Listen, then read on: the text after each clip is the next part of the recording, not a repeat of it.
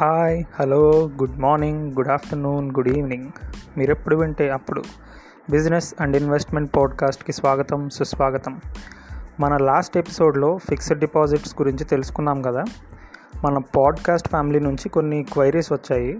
అవి డైరెక్ట్గా వాళ్ళకి రిప్లై ఇవ్వడం కన్నా ఒక క్వశ్చన్ అండ్ ఆన్సర్ సెషన్ పెట్టడం వల్ల వేరే వాళ్ళకి కూడా అలాంటి డౌట్స్ ఉంటే క్లియర్ అవుతాయేమో అని ఈ సెషన్ పెడుతున్నాం. సో లేట్ లేకుండా డైరెక్ట్గా ఈరోజు సెషన్లోకి వెళ్ళిపోదాం. సో ఫస్ట్ క్వశ్చన్ వచ్చేసి ఇలా అడిగారు. నేను ఒక శాలరీడ్ ఎంప్లాయీని నేను ఆల్రెడీ ఒక ఫైవ్ ల్యాక్స్ ఎఫ్డీ చేశా. నాకు ఎవ్రీ మంత్ నేను ఫైవ్ థౌజండ్ వరకు నేను సేవ్ చేసుకోగలను. ఆ ఫైవ్ థౌజండ్ని ఇప్పుడు ఆల్రెడీ ఉన్న ఎఫ్డీకి నేను యాడ్ చేసుకోగలనా అని చెప్పి అడిగారు.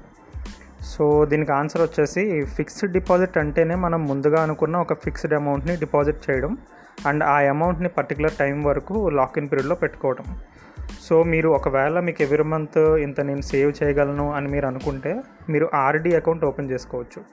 అది మీ ఎగ్జిస్టింగ్ బ్యాంక్లో కూడా ఉంటుందన్నమాట. సో ఆర్డీ అంటే రికరింగ్ డిపాజిట్ అని మీనింగ్ వస్తుంది. సో ఇక్కడ రికరింగ్ డిపాజిట్ ఏంటంటే మీరు ఎవ్రీ మంత్ మీరు కొంచెం కొంచెం అమౌంట్ తీసుకుని మీరు యాడ్ చేసుకుంటారు కదా ఇన్వెస్ట్మెంట్ కింద.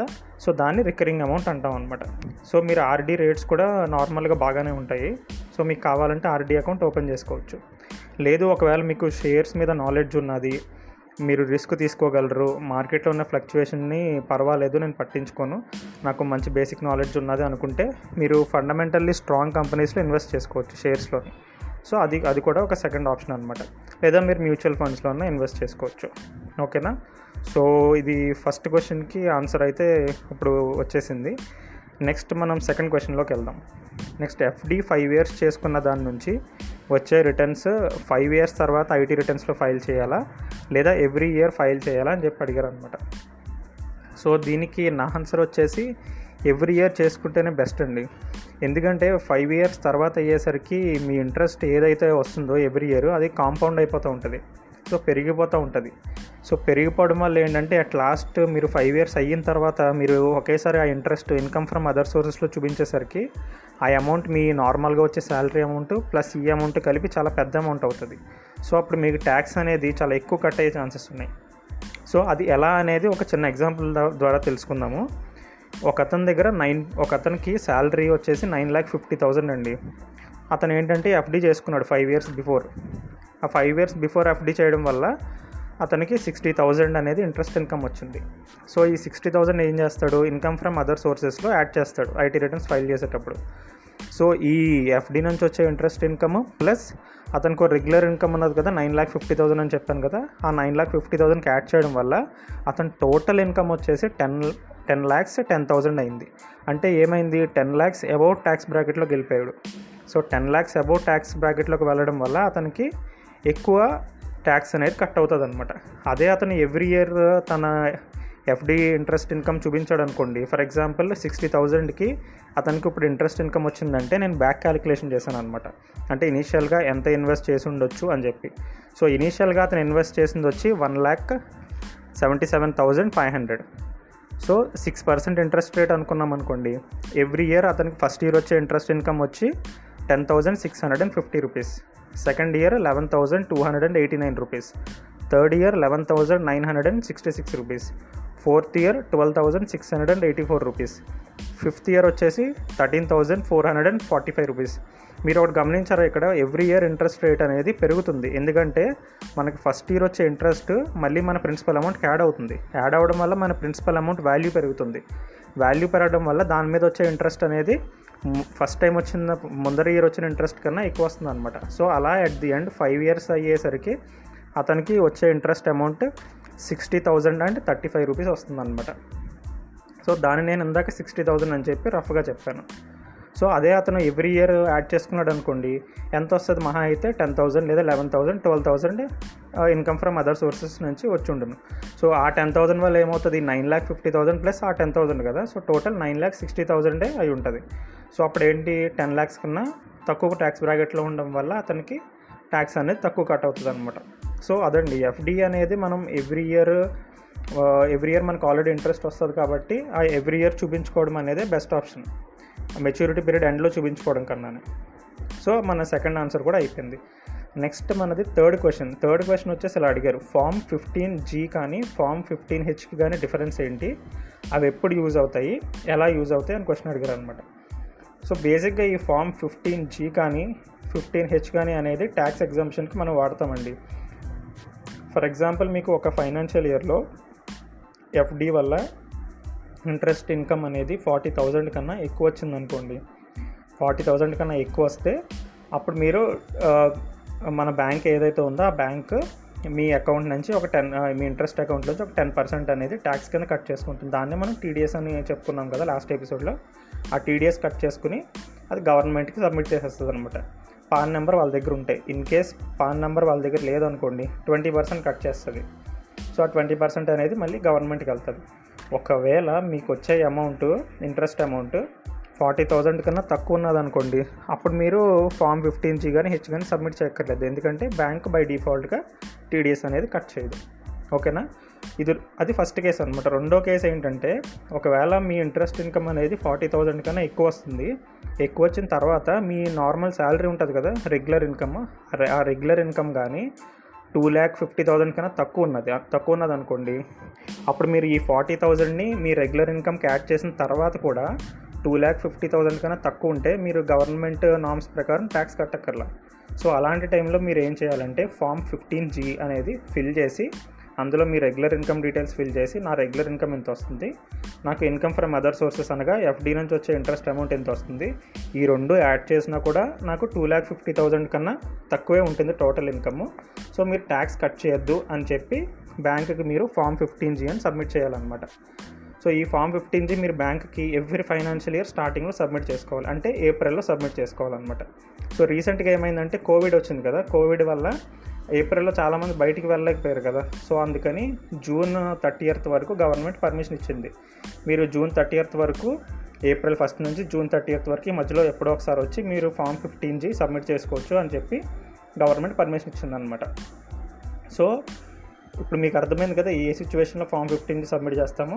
ఇప్పుడు నెక్స్ట్ వచ్చి ఫామ్ ఫిఫ్టీన్ హెచ్ అనమాట ఈ ఫామ్ ఫిఫ్టీన్ హెచ్ అనేది సీనియర్ సిటిజన్స్కి ఫామ్ ఫిఫ్టీన్ జీ అనేది నార్మల్ సిటిజన్స్కి ఫామ్ ఫిఫ్టీన్ హెచ్ అనేది సీనియర్ సిటిజన్స్కి అనమాట సీనియర్ సిటిజన్స్కి ఆ ఎగ్జామ్షన్ అనేది ఫిఫ్టీ థౌజండ్ ఇందాక నార్మల్ ఇన్కమ్ ఎంత చెప్పాను నార్మల్ పీపుల్కి ఫార్టీ థౌజండ్ కదా. సీనియర్ సిటిజన్స్కి వచ్చేసి ఫిఫ్టీ థౌజండ్ అనమాట సో సీనియర్ సిటిజన్స్ వచ్చి ఫామ్ ఫిఫ్టీన్ హెచ్ సబ్మిట్ చేసుకుంటే సరిపోతుంది. ఓకే? సో ఈ ఈ క్వశ్చన్కి కూడా ఆన్సర్ వచ్చేసిందండి.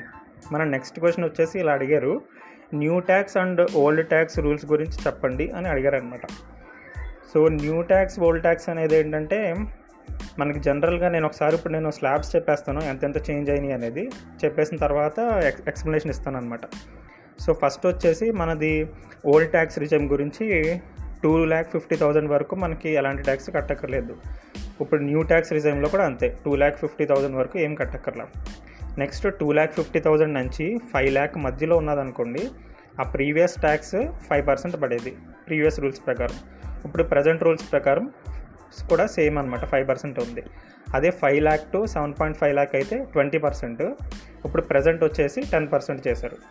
అదే ప్రీవియస్ది సెవెన్ పాయింట్ ఫైవ్ నుంచి టెన్ ల్యాక్ అనుకోండి ట్వంటీ ఉండేది అది ఇప్పుడు ఫిఫ్టీన్ అయింది. Ten lakh to twelve point five lakh thirty ఉండేది ఇప్పుడు ట్వంటీ అయింది. ట్వెల్వ్ పాయింట్ ఫైవ్ ల్యాక్ నుంచి ఫిఫ్టీన్ ల్యాక్స్ అయితే థర్టీ ఉండేది అది ఇప్పుడు ట్వంటీ ఫైవ్ అయింది. అలాగే అబవ్ ఫిఫ్టీన్ ల్యాక్ అనుకోండి థర్టీ ఉండేది అది కూడా ఇప్పుడు థర్టీయే ఉన్నది. సో బేసిక్గా మీరు కొన్ని కొన్ని చోట్ల గమనించారు కదా ఫైవ్ పర్సెంట్ ట్యాక్స్ తగ్గించారు. ఈ తగ్గించడం అనేది యాక్చువల్గా అది రియాలిటీలో తగ్గించడం కాదు.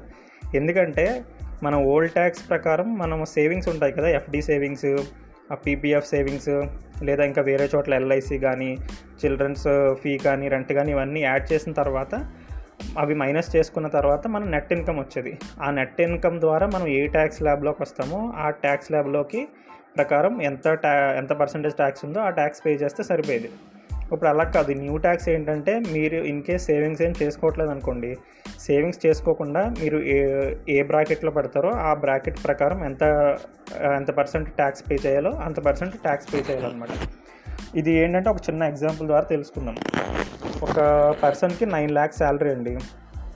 అతనికి ఏంటంటే అసలు సేవింగ్స్ ఏం లేవన్నమాట. అతను ఏమీ సేవింగ్స్ చేసుకోవట్లేదు అతనికి ఏం సేవింగ్స్ అంటే ఇంట్రెస్ట్ లేదు. సో మొత్తం ఖర్చు పెట్టుకుంటున్నాడు. అతను ఏమ ఏమనుకున్నాడంటే కొత్త ట్యాక్స్ ల్యాబ్ ప్రకారం చూద్దాము మనకి ఎంత ట్యాక్స్ కట్ అవుతుందో అని చెప్పి చెక్ చేసుకున్నాడు. సో ఆ- కొత్త ట్యాక్స్ ల్యాబ్ ప్రకారం నైన్ ల్యాక్స్ అనేసరికి ఎంత అవుతుంది? మన సెవెన్ పాయింట్ ఫైవ్ ల్యాక్స్ నుంచి టెన్ ల్యాక్ బ్రాకెట్ కదా. So seven point five to ten lakh bracket అంటే ఫిఫ్టీన్ పర్సెంట్ ట్యాక్స్ కట్ అవుతుంది అనమాట ఈ ఈ కొత్త ట్యాక్స్ ప్రకారం. సో ఫిఫ్టీన్ పర్సెంట్ కట్ అవడం వల్ల అతనికి one lakh thirty five thousand tax cut అవుతుంది. ఓకేనా? సో ఇదే సేమ్ ట్యాక్స్ బ్రాకెట్ మనం ఏం చేసామంటే త్రీ ల్యాక్స్ సేవింగ్స్ అనుకుంటున్నాం అతనికి. సో త్రీ ల్యాక్స్ సేవింగ్స్ అనేసరికి అతను నెట్ ఇన్కమ్ ఎంత అయింది సిక్స్ ల్యాక్స్ అయింది.